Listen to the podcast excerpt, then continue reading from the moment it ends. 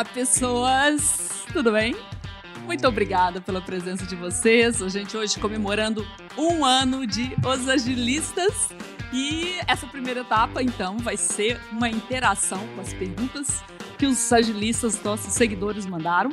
E também para quem está aqui ao vivo com a gente.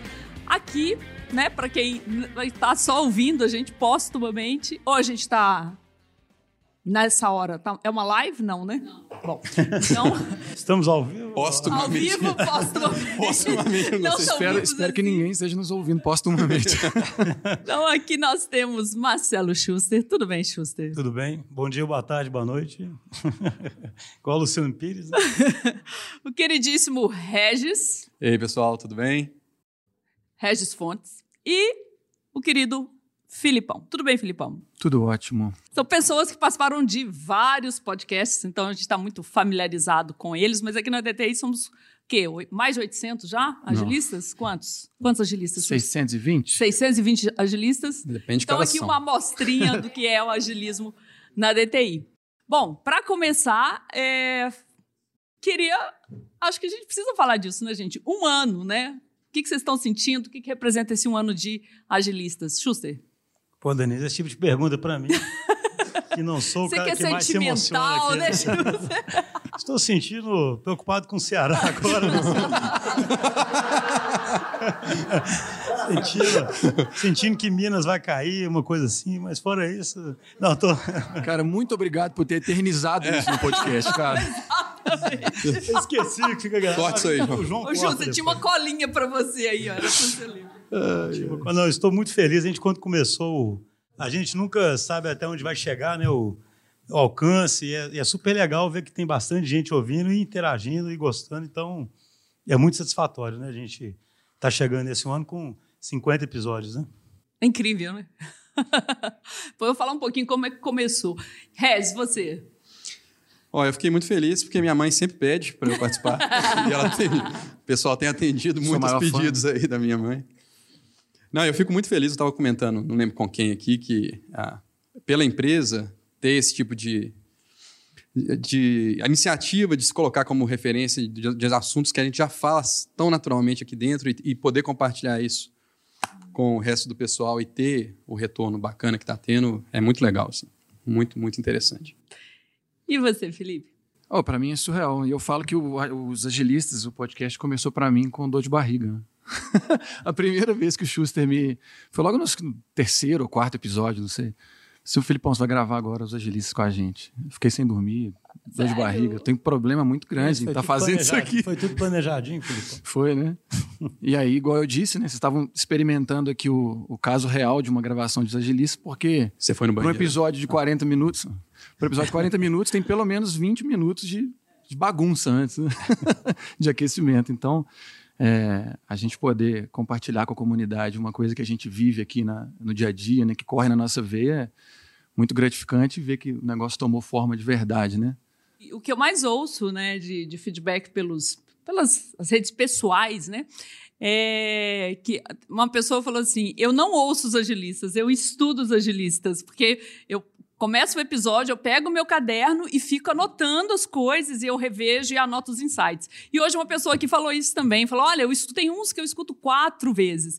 E eu também, alguns eu escuto várias vezes, porque quando eu vim para a DTI, eu vim para ajudar a desenvolver mentalidade de design e encontrei, foi uma surpresa, a mentalidade é ágil. E eu aprendo muito também durante os episódios.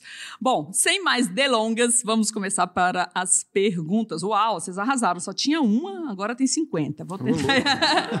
Vou escolher aqui. Uh, Amanda Gomes está aí?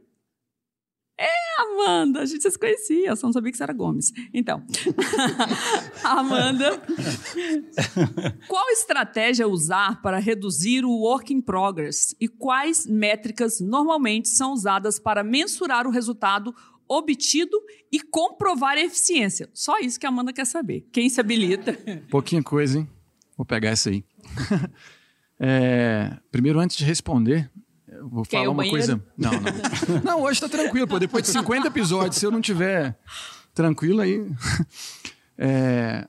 Primeiro, eu queria compartilhar com você uma coisa que eu falo muito com os nossos quadros quando a gente está fazendo alguns dos nossos ritos aqui de, de gestão operacional. Existem alguns tipos de work in progress, né? alguns mais maléficos, outros controláveis e até inevitáveis. Tem o work in progress operacional e vamos dizer assim, o work in progress de valor. Operacional é aquele que você, é, você começa uma atividade, se você iniciar uma, uma próxima atividade sem entregar aquela, você incorreu em work in progress. Né? E o work in progress de valor é quando você tem valor estocado. Né? Você tem, por exemplo, um produto de software em que você já poderia fazer um deploy em produção, ele já poderia estar gerando valor, mas você optou por acreditar que é melhor estocar, é melhor deixar guardado até, até um pacote maior que possa gerar valor. Então, é, é, eu acho que o segundo é muito mais maléfico, né? Porque se a gente falar de métrica, o próprio, o próprio work in progress é uma métrica, né? É, e quando a gente fala desse segundo work in progress, que eu acho que é o mais maléfico, é, a gente aqui na DTI, a gente é, é, paranoico em evitar o que a gente chama de, de estoque de sprints, estoque de, de valor, né? É, o progresso ele tem que ser concreto e a gente só tem progresso real dos times quando aquilo está gerando valor realmente para o cliente. Então, essa é uma métrica muito forte, né, de progresso concreto, evitar esse work in progress de valor. Agora, o outro, o operacional, que é o do dia a dia, eu acho que uma forma de evitar, primeiro, é com muita disciplina. Não tem como você evitar o work in progress com, sem, sem é, é, ser disciplinado. E conhecer o processo que está atuando, conhecer as etapas do processo, né? Se a gente estiver usando um método igual Scrum ou Lean Kanban, Lean Kanban é até mais forte, né? Porque a gente tem limitador de work in progress diretamente, né? Em cada etapa, em cada é, caixinha, em cada parte do produto que você está construindo, é, tem que ter bastante disciplina para poder respeitar os limitadores de work in progress. E, e, algumas métricas utilizadas é o lead time, o cycle time, né? o lead time é o tempo em que a ideia é concebida até que ela vai para a produção, o cycle time é o tempo que a ideia entra de fato em produção até ela ir para entra em, em, construção até ela ir para o ambiente produtivo e, e, ser utilizado. Então essas são algumas métricas e, e assim eu acho que uma, uma uma ferramenta que ajuda muito a gente ter essa disciplina é o que eu cito muito aí nos, nos, nos episódios quando a gente fala de operação é você ter uma boa gestão à vista é você ter uma visão clara de qual que é o, o, o tamanho do problema que o determinado time está encarando e é, é, fazer a utilização daquilo para poder saber, olha, a gente tem aqui é, a capacidade de três é, desenvolvedores, né, de três produtores, vamos dizer assim, extrapolando, saindo da TI, né? E qual que é o work in progress combinado? É, é, são seis, né? Porque a gente tem que considerar que cada um pode pegar um, um, um item a mais. E utilizar disso para que o time inteiro tenha consciência da, da realidade, né, do fato, isso ajuda muito a ter disciplina. Então, a maioria dos times que eu, que eu apoio, que a gente percebe que está tendo problema, problema de organização, muitos deles passam por, por ter um, um, um WIP muito grande. A primeira coisa que eu faço é assim, gente, vocês sabem qual é o tamanho do problema? Vocês sabem qual que é o tamanho do work in progress? Vamos pôr uma gestão à vista ali que a gente vai ter essa resposta.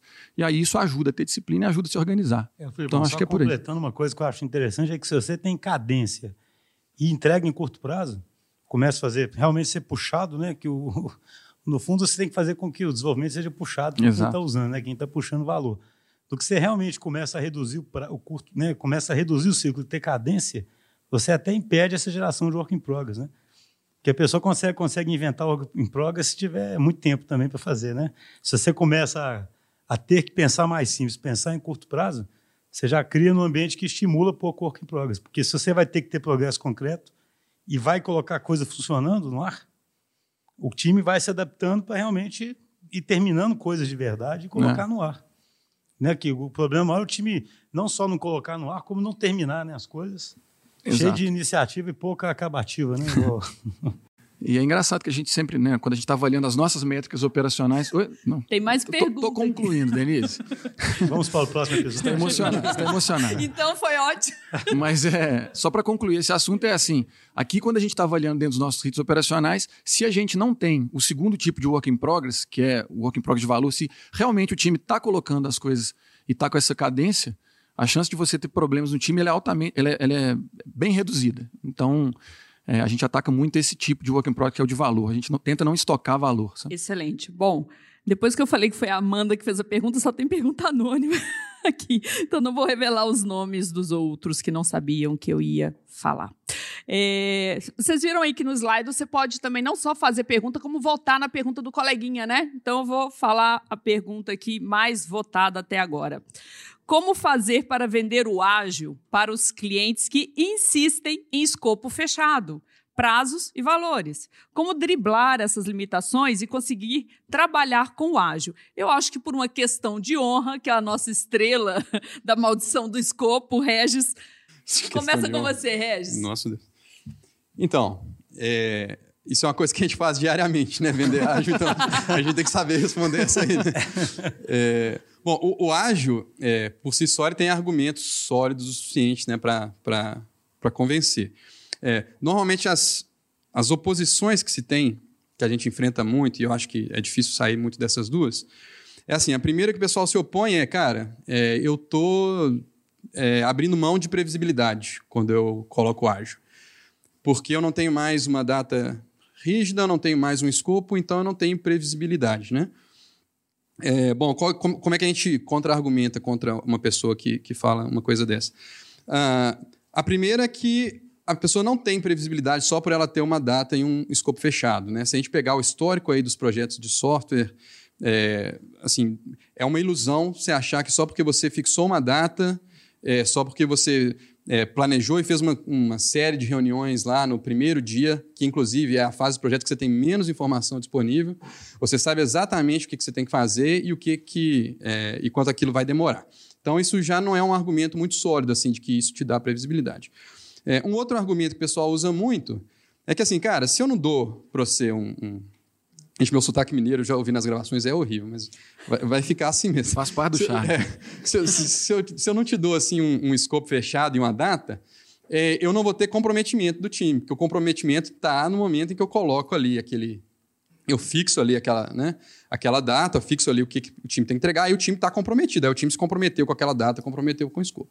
O que também não é uma verdade, né? Porque não é isso que gera comprometimento nas pessoas, isso pode gerar é, uma série de outras, outros comportamentos no time para te atender naquela data, naquele escopo.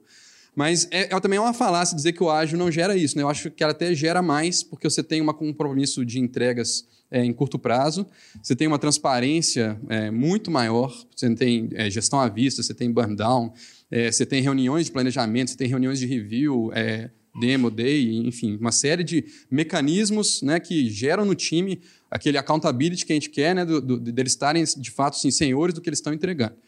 É, e para convencer ainda mais uma empresa assim, a gente sempre recomenda né, que você sempre tem a alternativa de começar pequeno e tentar manter algo da estrutura tradicional ali é, no lugar, é, que é, é, o famoso compromisso que a gente fala, que aliás eu nunca participei de um episódio que falou isso, mas o pessoal fala muito, né, do alimentar os tigres lá, né? Assim, a gente consegue, por exemplo, ter dentro da empresa um gerente que compre a ideia e esse gerente, na área dele, ele vai testar o ágil e para fora da área dele é como se nada tivesse acontecendo diferente. Ele continua fazendo algum tipo de orçamentação, algum tipo de uh, uh, reporte de indicadores, enfim. Então, tem algumas maneiras de você começar pequeno, tentando manter é, alguma compatibilidade com o modelo existente, mas, obviamente, que é, o, o, o, mundo ideal né, não seria esse, e eu acho que tem argumentos sólidos o suficiente para você contra-argumentar contra alguém que, que diz que o ágil traz esse tipo de, é, de falha ou de, de, de é, soltura, né, de cheque em branco. É, dá para fazer uma transição, né, digamos assim, de alguém que é mais tradicional, ter pelo menos um backlog preliminar, alguma visão, ainda que não haja compromisso total com aquilo, é muito difícil alguém sair do escopo totalmente fixo para o escopo né, totalmente e aí a geração de valor é que faria com que a gente ganhasse confiança. A né, venda do... mesmo é só depois que é, o valor assim, começa a ser. É. A conversão né, só vai ser feita quando algum a time conversão. começar a obter sucesso com isso. E esse time, ao obter sucesso com isso, você vai, é, vai disseminando isso para outros times. Né? Mas realmente esse foi o Brando Cerqueira, vamos dar o crédito, né, que no episódio foi, ele usou essa expressão de alimentar os tigres. A gente achou ela muito interessante. Eu encontro muita gente que cita esse, esse episódio, porque a verdade é essa, ele fala, se você não alimentar certos tigres, nas, a corporação vai mudando aos pouquinhos, né? Então, se você não alimentar certos tigres, aí, ele falou isso no episódio, eles vão te devorar, né, em algum momento. Então, se no começo... Foi ótimo. Tem, e uma coisa que eu recomendo também muito, até porque eu não estou nas empresas grandes, é que vocês sejam mais subversivos, entendeu? eu acho que tem que ter um pouquinho de subversão no, no seguinte sentido, né? Se você fosse purista, completamente purista, talvez você nunca vai conseguir convencer alguém. Então, assim, uma recomendação que eu dou muito forte assim, foge de uma definição precisa de escopo, define, mesmo que em termos de escopo, grandes marcos, porque, na verdade, ninguém sabe exatamente o que é aquele escopo. E tenta entrar logo num ciclo vicioso. Entende? É, não fica com aquela preocupação, né? Tenta, Virtuoso, né? É, exatamente. Tenta ser um pouquinho mais, mais pragmático e arriscar um pouquinho mais, né? Exato. Bom, vocês foram super ágeis aqui no slide e agora está super fácil, porque tem um ranking das questões que vocês consideraram mais interessantes. E a vencedora até agora é até onde ou aonde vai a autonomia dos squads? Uma pergunta boa, hein? Até onde? Qual é o limite? Qual... Alguém que está começando assim. E aí? Não, esse, esse, negócio é engraçado, porque várias vezes que a gente faz a palestra de Agility, etc., vem essa pergunta. mesmo na DTI, quando a gente começou a transformação, vem muito essa pergunta de até onde vai a autonomia, ou essa autonomia aí restrita, né? Eu tenho, aí eu até brinco assim, quem tem autonomia restrita no mundo, né? Assim, eu não conheço ninguém que tem autonomia restrita. Deve ser bom, né, ter autonomia restrita. Então, assim, como tudo, isso é um processo adaptativo. Né? Aqui na DTI, por exemplo, quando a gente começou a quebrar a empresa em tribos, eu lembro claramente, eu não sei descrever como foi o processo inteiro, né, que ele, a gente foi mudando aos pouquinhos, mas eu lembro que uma das questões no começo era o seguinte, mas o que, que a gente pode fazer, né? o que, que a gente pode decidir efetivamente? E as equipes vão aprendendo com o tempo que elas podem decidir, desde que, obviamente, elas tenham boas referências para poder tomar aquelas decisões e saber que são decisões que são plausíveis independentemente de certas ou erradas, elas têm que ser plausíveis no referencial que você passa. Né? Porque, assim, se você quiser só a decisão certa, aí já é um erro, na verdade, não tem uma autonomia aí. Você tem que acreditar que aquela equipe vai tomar muitas decisões certas, vai tomar algumas decisões erradas, mas vai tentar estar num referencial que você colocou. Então, por isso que eu falo que a autonomia não é restrita, porque pega um squad, por exemplo, de cara ele tem um desafio. Então, ele não chega lá e faz o que ele quer. Né? O desafio dele é, por exemplo, diminuir fricção na venda, é aumentar o ticket médio, seja qual for o desafio. Então, de casa, já tirou alguns graus de liberdade. Né? Na seguida, você tenta representar aquilo por OKRs, você coloca um objetivo de, de, de curto prazo. Não fui eu que falei, foi você. É, você está roubando o, o, script do cara. O Regis é o Regis, se fosse lutador de MMA, é o Regis, OKR e fontes. Né? Então, assim, você cria objetivos e key results que vão que aquele time tem que demonstrar é, em curto prazo. Então, aquilo reduz a autonomia. Sem falar em todo o conjunto de valores que a empresa vai propagando diariamente que, e que é papel do líder reforçar, né? Então, assim, tem um termo em complexidade que eles chamam de enabling constraints. Eu acho super bacana, né? Porque são restrições habilitadoras, né? Você precisa ter certas restrições que te habilitam a começar a fazer alguma coisa. Autonomia não é só falar, pega um time, ó, vocês têm autonomia. né? Na hora que você dá certas restrições, aí ele começa a ter autonomia porque ele se auto-organiza em torno daquelas restrições. Então, cabe a liderança dar essas restrições e continuamente refinar, né? E reforçar e, e, e repetir, né? E aquele time vai aprendendo os limites que ele, que ele tem. Ótimo. É, os agilistas têm falado cada vez mais de negócios e estratégia. Metodologias ágeis são puxadas pela TI. Quais dicas para transbordar esse comportamento para as outras áreas? Como é que é do, o protocolo aqui? Olha para o outro e... é, quem, tiver com menos cara de assustado responde. É. Não, isso, isso aí tem, tem muito a ver, assim, a gente fala muito isso naquela palestra de, de business, business agility. Né? A verdade é que se isso não começar a propagar pelas áreas, nunca vai ser tão efetivo quanto poderia ser, né? Porque é, eu até brinco, né, gente? Quem, quem, escuta o podcast deve ter ouvido falar várias vezes que a gente vive a própria vingança dos nerds, né, hoje em dia, porque algo surgiu no âmbito do software há 20 anos atrás e como um problema de desenvolvimento de software virou um imperativo de negócio hoje, né? Ou seja, quando teve o manifesto ágil, a ideia era que você tinha que trabalhar evolutivamente num processo de aprendizado, né? E colocar o usuário junto para desenvolver o software. Aí você avança 20 anos, a ideia hoje é o quê? Os negócios têm que ser evolutivos né? e, tem que, e tem que se adaptar o, o tempo todo. Então, assim, o jeito de. O, o, o, que a gente percebe, aquela analogia que a gente faz lá do café com leite, né? Você tem que começar a fazer o futuro conviver com agora. Sabe essa analogia da a mudança não é uma jornada de um ponto A para um ponto B que você conhece. É uma mudança que você vai tangenciando o que é possível. Esse que é possível, primeiro, é um squad que consegue, começa a ter autonomia e que já consegue ter uma área que compra aquela ideia. Daqui a pouco, o cara dessa área comenta com outro e outra área começa a experimentar. Daqui a pouco a empresa quebra aquela área e começa a se organizar em fluxos. E alguém se apropria daquele fluxo. Daqui a pouco a história do café com leite virou outra coisa. Ainda que você não saiba exatamente como é que você chegou lá, só que isso incomoda muito, né? Porque alguém quer um plano detalhado de como ficar ágil, né?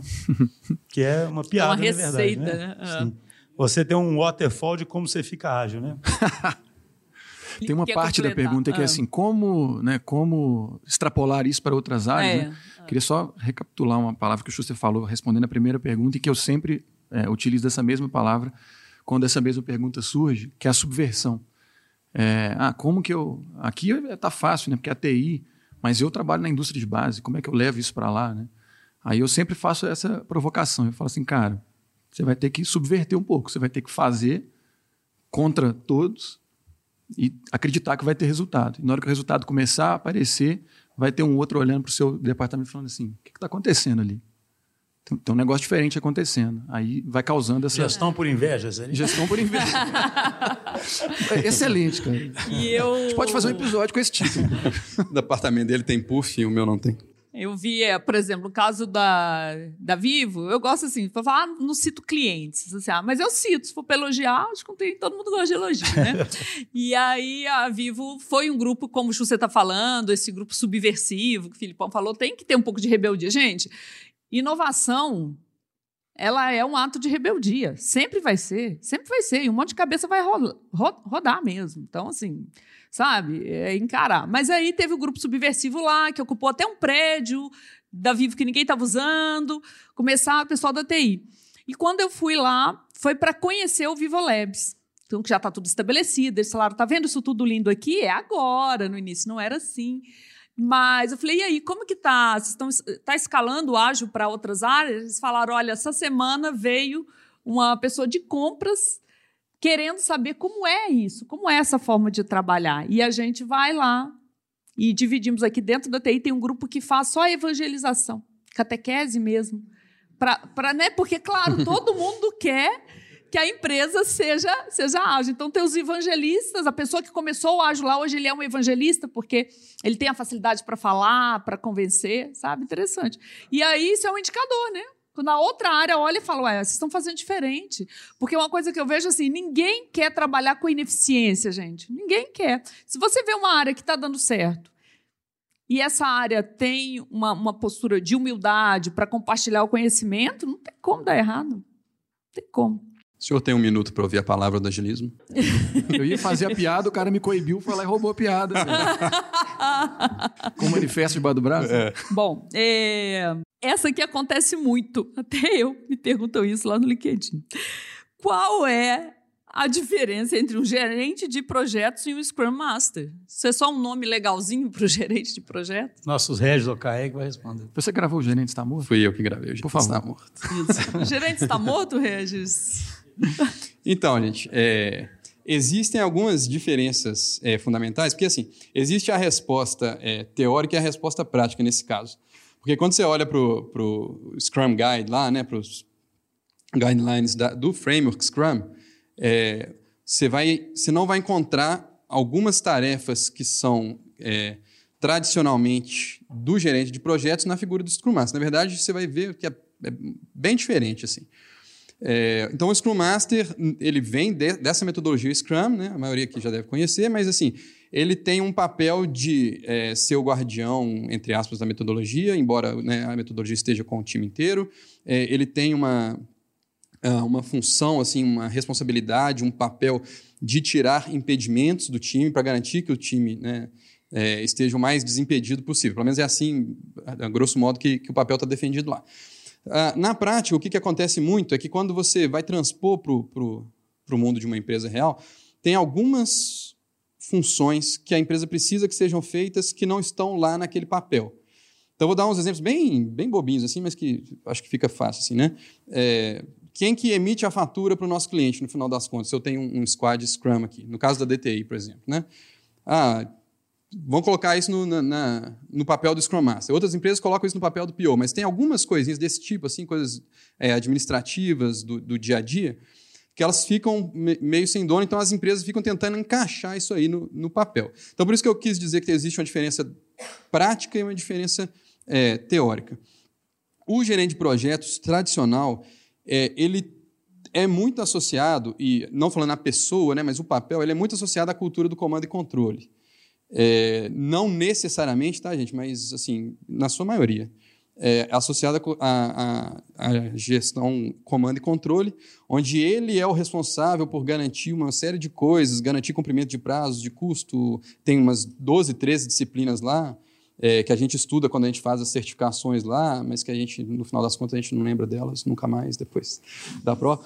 É, e, assim, e é, é, realmente uma assim, é difícil você falar que existe uma pessoa que reúna todas aquelas 15 mil habilidades que é colocado na figura do gerente de projetos. Então, existe uma diferença prática, eu acho, aí, da figura do Scrum Master para o GP, nesse sentido de que uh, o Scrum Master ele tem uma, uma outra pegada, a, a, a, ele é uma liderança mais servidora, mais voltada para garantir que o time esteja produtivo do que propriamente uma liderança que está ali para comando e controle. Fundamentalmente seria isso. Agora, existem, obviamente, é, essas, esses overlaps que eu falei de papéis, é, quando você transpõe para o mundo real e tem algumas atividades que o squad precisa conduzir que, é, que não estão lá prescritas no, no framework, não estão prescritas em lugar nenhum, as empresas, na prática, tendem a colocar essas tarefas de gestão mais na conta do Scrum Master tradicionalmente. Só, eu queria fazer um, um, um, comentário aqui, aproveitar que a gente falou do Scrum Master, uma coisa que eu que eu li em alguns artigos recentes e que tem tudo a ver com isso que você falou, né? Da, da forma como você olha para o gerente, né? Talvez o gerente seja aquela figura mais comando e controle, mais tradicionalista, o Scrum Master já é o, o líder servidor, mas eu já li muitos artigos que eles estão, inclusive, querendo desconstruir um pouco esse, esse conceito do Master, porque Não, quando você diz assim, Scrum Master, Master, né? O cara é, é, o, cara é um ninja. É tem isso mesmo. E, e aí, apesar do Scrum Master ter sido criado para ser esse líder servidor, o cara que tira impedimento, né? o cara que habilita o time, o jardineiro ali que a gente sempre fala, né, que deixa um ambiente propício, é, às vezes traz aqui, não, mas agora eu sou Scrum Master, né? Você Master de quê? Não, Master do método só. Você não é o mestre do time, não.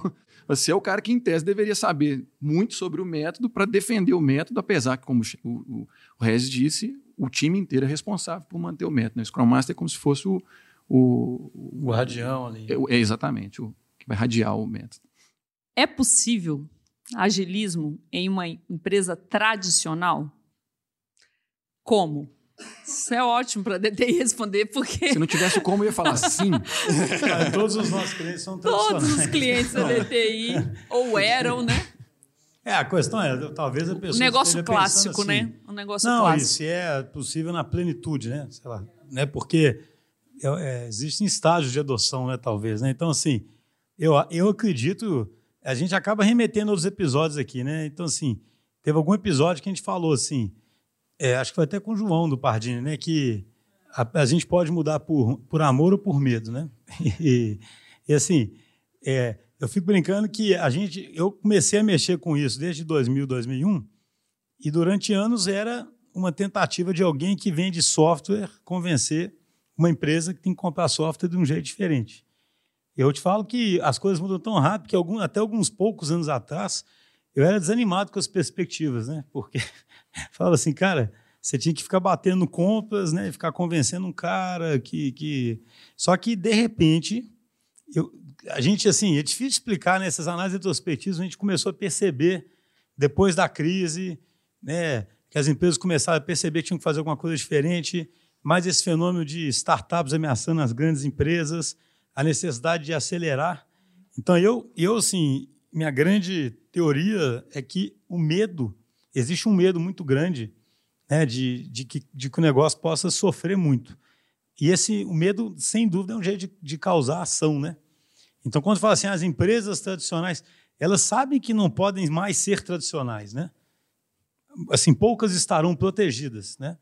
Algumas estarão talvez protegidas, mas parece pouco, né? Quando você as pesquisas com os executivos mostram isso, né? Poucos acreditam que tem um setor tão protegido que não precisaria fazer nada ou que poderia ficar tradicional, né?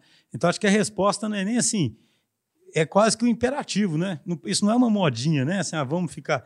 A empresa precisa operar de uma forma diferente, precisa tomar adesão mais rápido, precisa experimentar mais e não tem muita alternativa mas cada uma vai se movendo numa velocidade. Uma coisa que a gente percebe é que o setor de serviço move mais rápido do que o setor industrial, porque ele sente o calor, né? assim, E, e por isso que eu insisto que, é o, que o medo é uma boa forma de mudar, né? O cara vê realmente. já, já defendeu a gestão pela inveja, agora a gestão pelo medo. tá, tá interessante. Moral, né? que a gente tá O clima aqui não é de terror, viu? Eu falo assim, aqui na DT nós temos tem um sócio que não está aqui, que ele já é um, o cara mais medroso que eu conheço, que é o cara mais paranoico do mundo. Então, que é o Vinição, né? Então a gente fica mudando o tempo todo porque já tem um, um gestor de paranoia aqui. Ele, esse medo já está dentro dele, né? O medo que eu falo não é o medo não é a pessoa ter medo de trabalhar né, no ambiente que ela está, não. É não estar segura de que o negócio dela vai prosperar e pronto, né? E se eu ficar operando daquele jeito, vai prosperar. É ficar o tempo todo refletindo sobre o que está acontecendo. E, e a cultura que viabiliza isso é uma cultura cuja estrutura não seja tão fixa igual a estrutura tradicional. Tem que ter espaço para isso, né? Porque a, a, cultura tradicional, que a gente sempre fala, é, uma, é de uma maquininha azeitada para um ambiente aquela máquina projetada, azeitada, ela não muda sozinho. Então, se não tiver ambiguidade, não tiver espaço na empresa para mudança, não vai acontecer mudança. E um jeito de ter mudança é você acreditar que você precisa. Se você acha que está tudo garantido, que é o que eu acho que muita empresa sempre achou, né? Tudo estaria garantido, aí a mudança não, não acontece, né? Sem dúvida. Temos só 10 minutos, então vou tentar ah, ver se a gente consegue a gente fazer três perguntas aqui. Quais as melhores práticas para agregar outras competências no squad? É, que são necessárias para o sucesso do produto, por exemplo, jurídico, marketing, o RH. Como é que a gente faz para trazer essas competências? Pega a pessoa. É. a resposta é certa que eu ia responder e você foi mais rápido. É simplesmente não ter um bloqueio para que essas Sem pessoas façam parte. Sem dedicação full sem dedicação Traz full. metade. E aí, dá? Traz a metade que, a metade que ajuda. Gente, a gente não, tem mas... que lançar um livro depois, porque tá bem sombrio o nosso modelo de gestão. Oh, mas eu não sei se isso vai responder a, a pergunta, não. Mas essa sem a dedicação full é interessante, porque tem muita gente que acredita que vai é, contratar um squad para resolver, resolver determinado problema, e um squad é um time multidisciplinar. Um squad não é formado só para o desenvolvedor teoricamente, o especialista naquele processo tem que estar junto do squad para poder ajudar a ditar o ritmo. E aí acredita-se assim, não, eu tenho que colocar esse cara aqui porque é importante que o squad absorva alguma informação, mas esse cara também tem que fazer tudo que ele tem que fazer no dia a dia dele. Isso não vai funcionar. Então, assim, sem ser full. Então, tirando a brincadeira, eu, eu acho que um impeditivo que tem para isso, né, quando a gente pega a pergunta e, e tenta ir na, na, na essência dela, é uma coisa que a gente também sempre fala muito, que é o quê? No modelo de orçamentação tradicional, alguém define o headcount de forma imutável, né, em algum momento ali. E aí vira e fala, cara, como que eu vou dedicar um, uma pessoa do RH ali para aquele squad que é de RH, que mais precisa daquela pessoa, né? Então aí a gente a gente gosta muito de ir no lean, né? Se a pessoa começar a olhar para o cost of delay, né? Assim, se você tem um produto que vai transformar a empresa, vai gerar muito dinheiro, se você comparar o custo daquela pessoa alocada ali com o custo de oportunidade que você tem de não lançar coisas rápidas, fica ridículo a empresa não colocar. Mas se ela faz uma orçamentação tradicional, onde ela definiu o headcount de forma imutável, então, lá na causa raiz, todo lugar que a gente vai é isso. Fica aquele. É, a gente aqui é super pragmático, não quer dizer que todo squad tem que ter todo mundo full time, não. Você trabalha com os recursos que você tem e muitas vezes uma pessoa pode estar dedicada a mais de, de um squad. Mas, por outro lado, tem lugares que, obviamente, tirariam muito proveito, né? Imagina, varejo que tem 500 lojas. Aí, se você tiver um vendedor ali dentro que sabe fazer experimentos plausíveis e um experimento der certo, porque já se pagou ali, são 500 lojas. Mas alguém faz alguma conta tradicional ali que fala: não, não posso, é muito caro deixar aquele cara ali, entendeu? Então, acho que a raiz do problema está sempre nessa orçamentação tradicional. Normalmente também a mentalidade está para o que a gente vai perder, não da oportunidade, né? Essa questão do o custo do atraso, de não, de não pensar no que eu posso ganhar, isso também eu, eu vejo o tempo todo como um, um empecilho, essa falta de visão.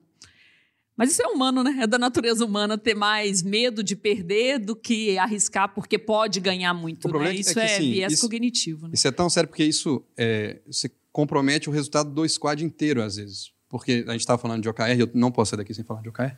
Opa! É, quando você dá o objetivo, quando você dá o objetivo para o squad, ele tem que ser capaz de atingir aquilo de forma independente. Então, se você não coloca uma pessoa às vezes de um jurídico por, porque você não consegue alocar ela uh, full time né, naquele squad, você está muitas vezes comprometendo um objetivo seu de negócio para os próximos três meses, um indicador seu que era muito importante para você, inclusive, provar o valor daquele squad. Então, assim, a conta tem que ser feita mais nesse âmbito global. E, e engraçado, senhor, desculpe estender a pergunta, eu não consigo resistir, né? mas assim, tem uma enzima que a gente vai soltar em breve que fala sobre isso assim. É uma provocação, sabe? Falando assim, cliente, olhe para o seu umbigo, né? Assim, o que, que a gente quer dizer com isso? Cara, rara, assim, é óbvio que a produtividade do time é importante, né? A gente tem que acompanhar a produtividade. Mas raramente o gargalo de geração de valor será de fato a produtividade do time. É muito mais não priorizar bem.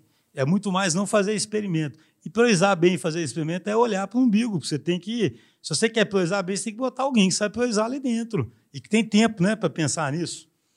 E aí, quando as coisas começam a acontecer, o caminho fácil da gestão tradicional é procurar algum indicador que fala o seguinte: ah, eu acho que esse time não produz software tão rápido.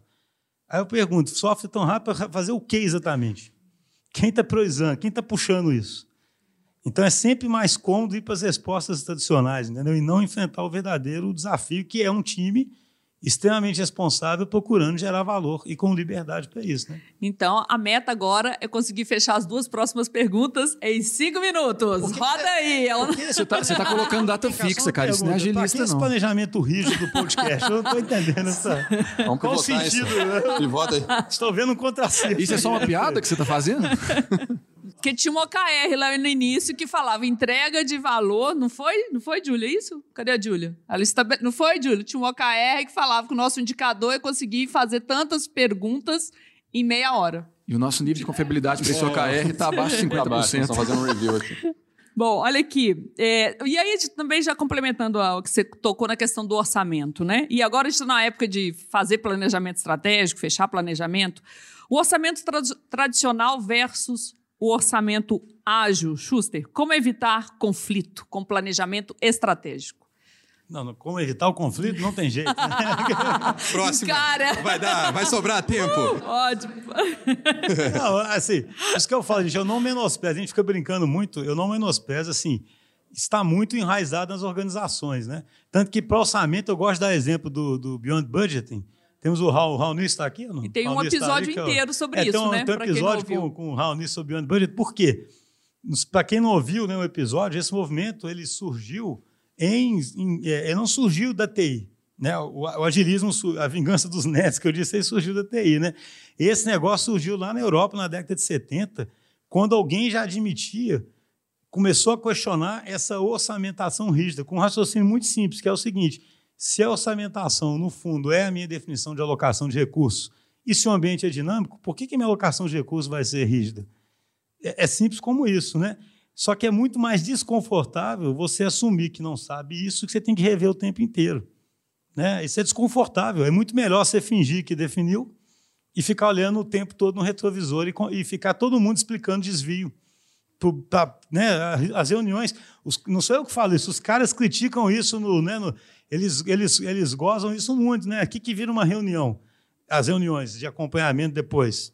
São pessoas a vida inteira explicando os mesmos desvios, ou então confortáveis e donas de um dinheiro, né? Em inglês eles usam o termo lá, entitled, né? O cara fica dono de, de um.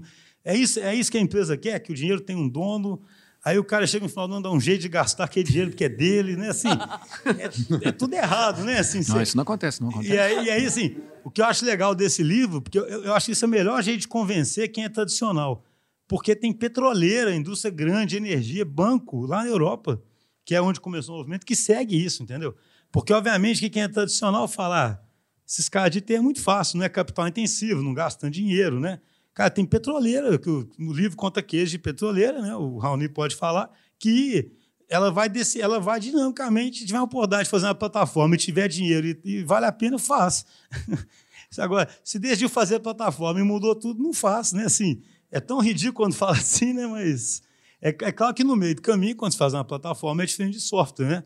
Mas a decisão não tem que. Eles fazem o tal do rolling forecast, né? Eles ficam o tempo todo revisando o, o o forecast. É, a gente tem um, algum enzima nosso aí que fala né, desse problema existencial, né? É quase que um problema existencial que você tem desde o tempo todo que você quer fazer. Mas, assim, eu, eu talvez, por personalidade, adoro isso, né? Então, Eu não vejo problema nenhum nisso, em ficar o tempo todo Ou seja, gente, né? não saia da raia, não evite o conflito, vai para a guerra. Resumidamente é isso.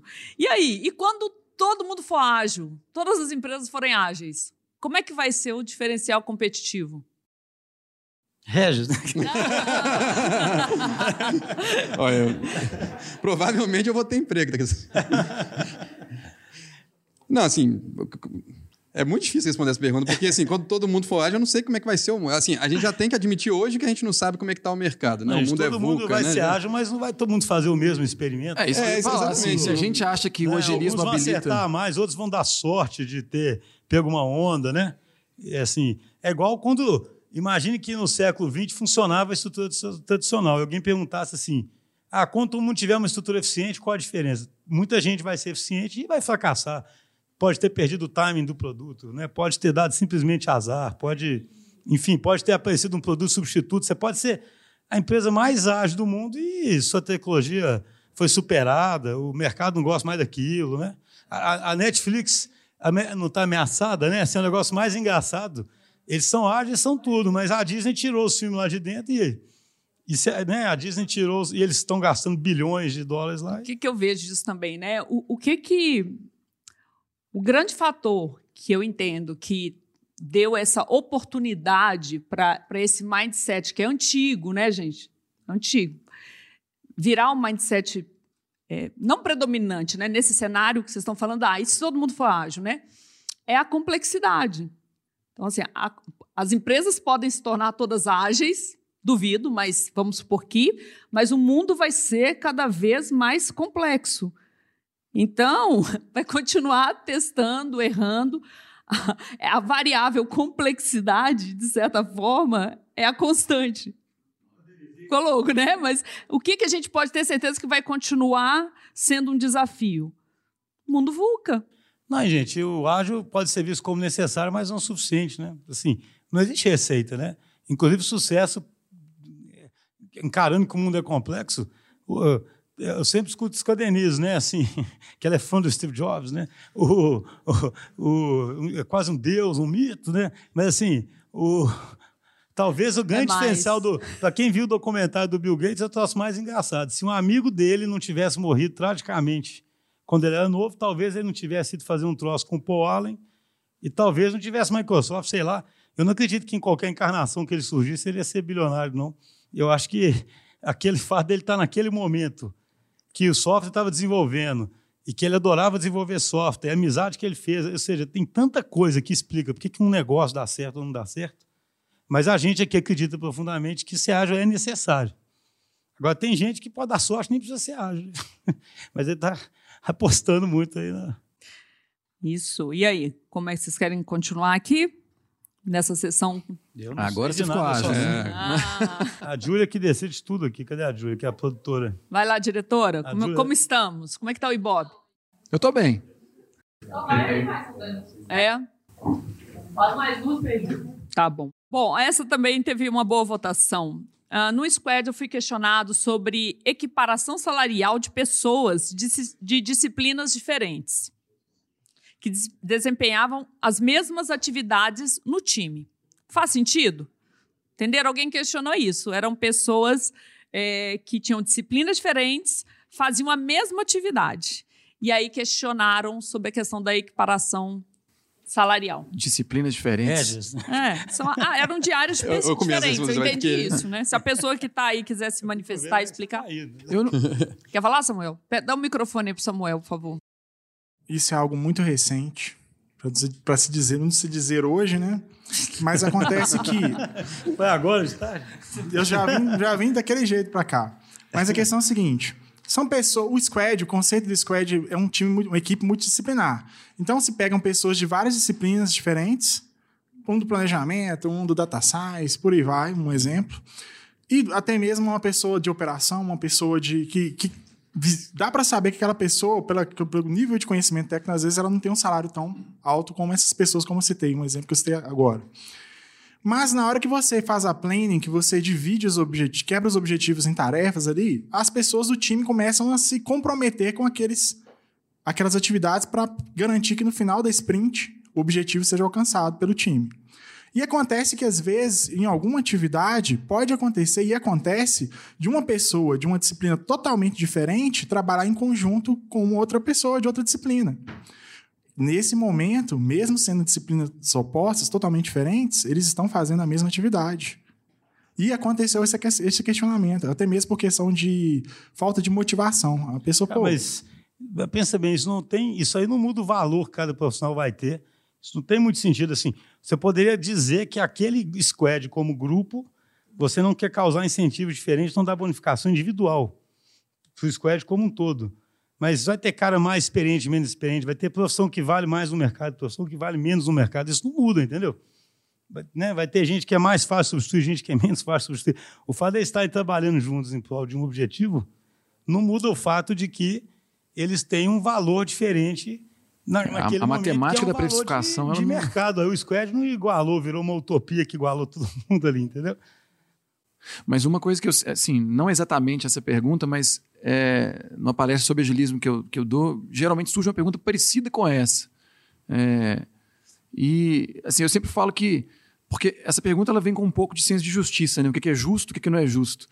É muito difícil dizer o que é justo o que não é justo, igual você falou, né? Tem tanta variável, inclusive de mercado, que é alheia ao agilismo, que vai definir o cara que é mais fácil substituir, que não é. Mas eu digo que isso é, a gente tenta aplicar aqui na DTI com a questão de autonomia das tribos e tudo mais, é que talvez a forma, o local mais justo de você ter bonificações é se você levar a autonomia desse tipo de decisão, de se bonifica, se aumenta o salário, é, para onde a operação ocorre.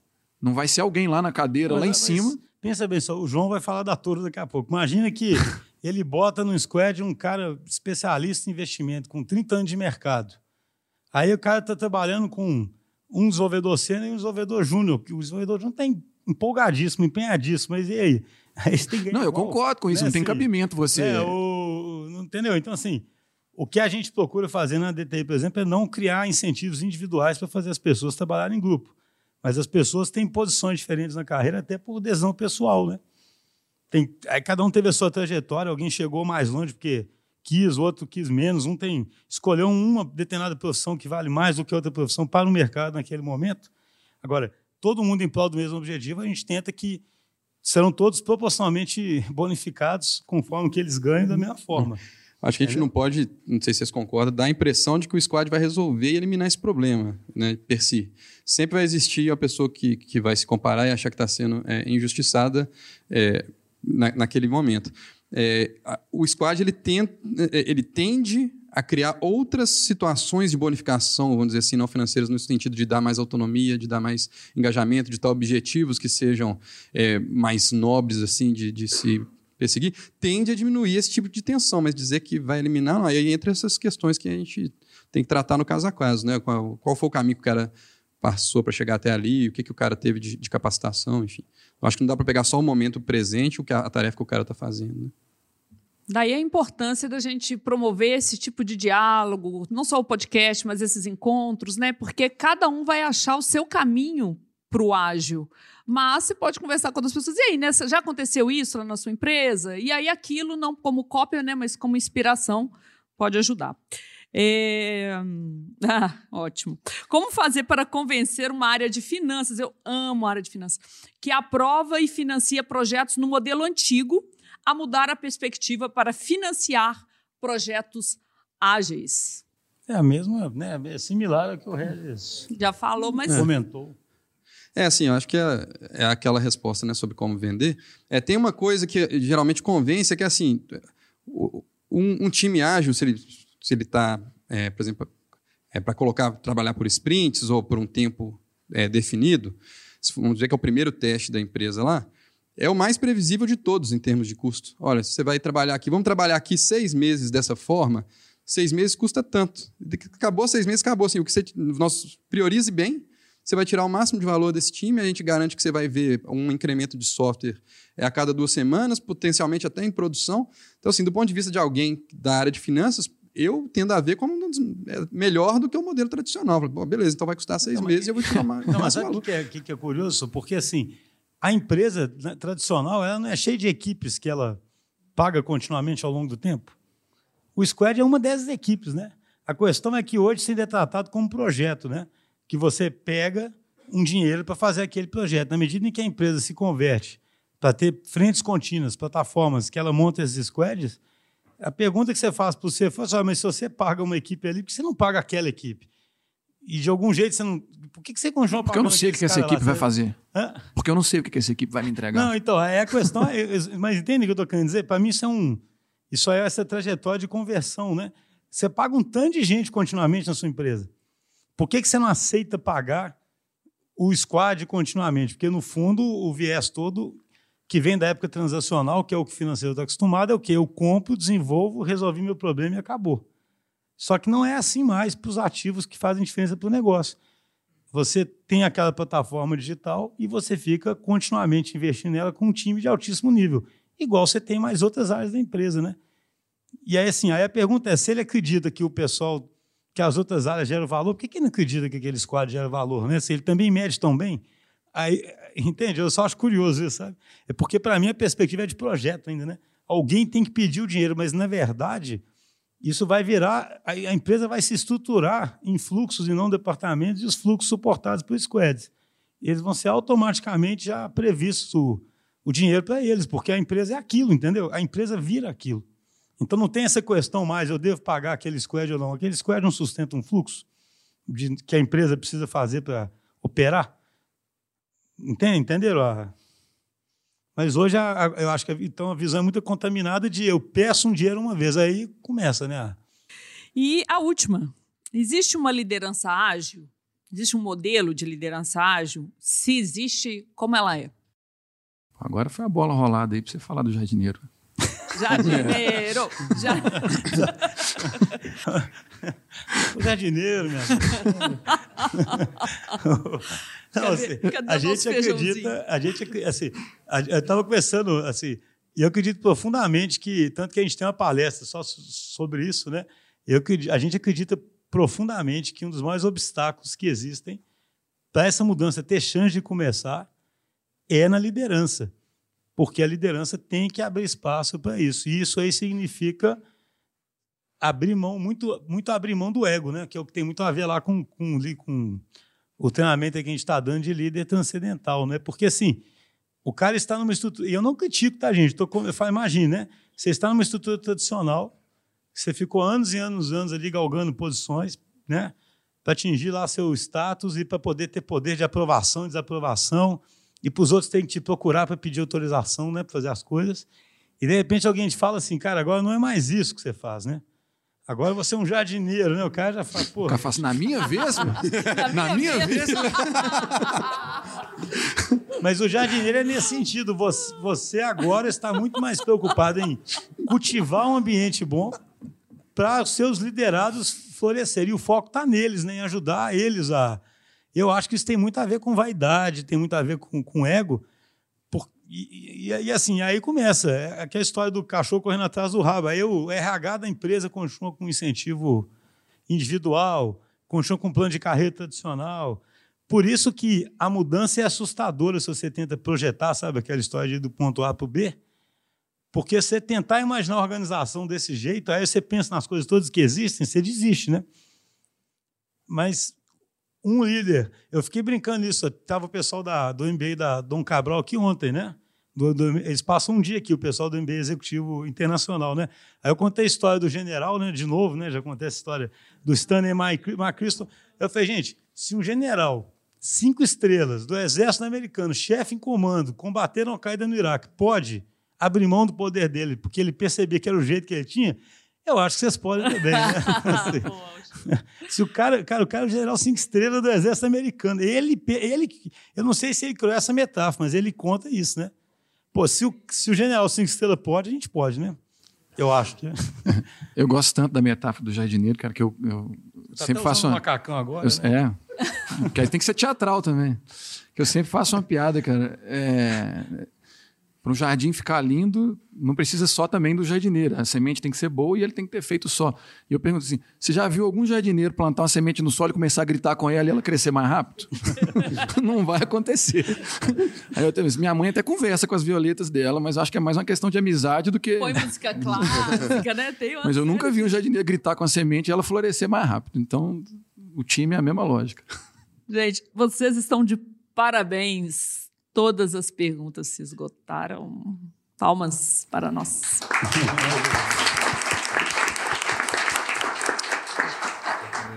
Alguma pergunta aí que está entalada? Não?